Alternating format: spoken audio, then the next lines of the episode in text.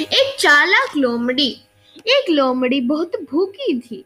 वह अपनी भूख मिटने के लिए भोजन की खोज में इधर उधर घूमने लगी। जब उसे सारे जंगल में भटकने के बाद भी कुछ न मिला तो वह गर्मी और भूखी से परेशान होकर एक पेड़ के नीचे बैठ गई।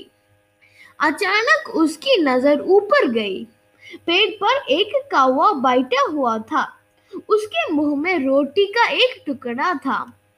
कौवा को देखकर लोमड़ी के मुँह में पानी भर आया। वह कौवे से रोटी छीनने के, के उपाय सोचने लगी। तभी तभी उसने कहा क्यों भाई कौवा भैया? सुना है तुम गीत बहुत अच्छे गाते हो। क्या मुझे गीत नहीं सुनाएँगे? कौवा अपनी प्रशंसा को सुनकर बहुत खुश हुआ। वह लोमड़ी की बातों में आ गया। गाना गाने के लिए उसने जैसा ही अपना मुँह खोला, रोटी का टुकड़ा नीचे गिर गई। लोमड़ी ने झट से वह टुकड़ा उठाया और वहाँ से भाग गई। अब कौवा अपनी मूर्खता पर पछताने लगा।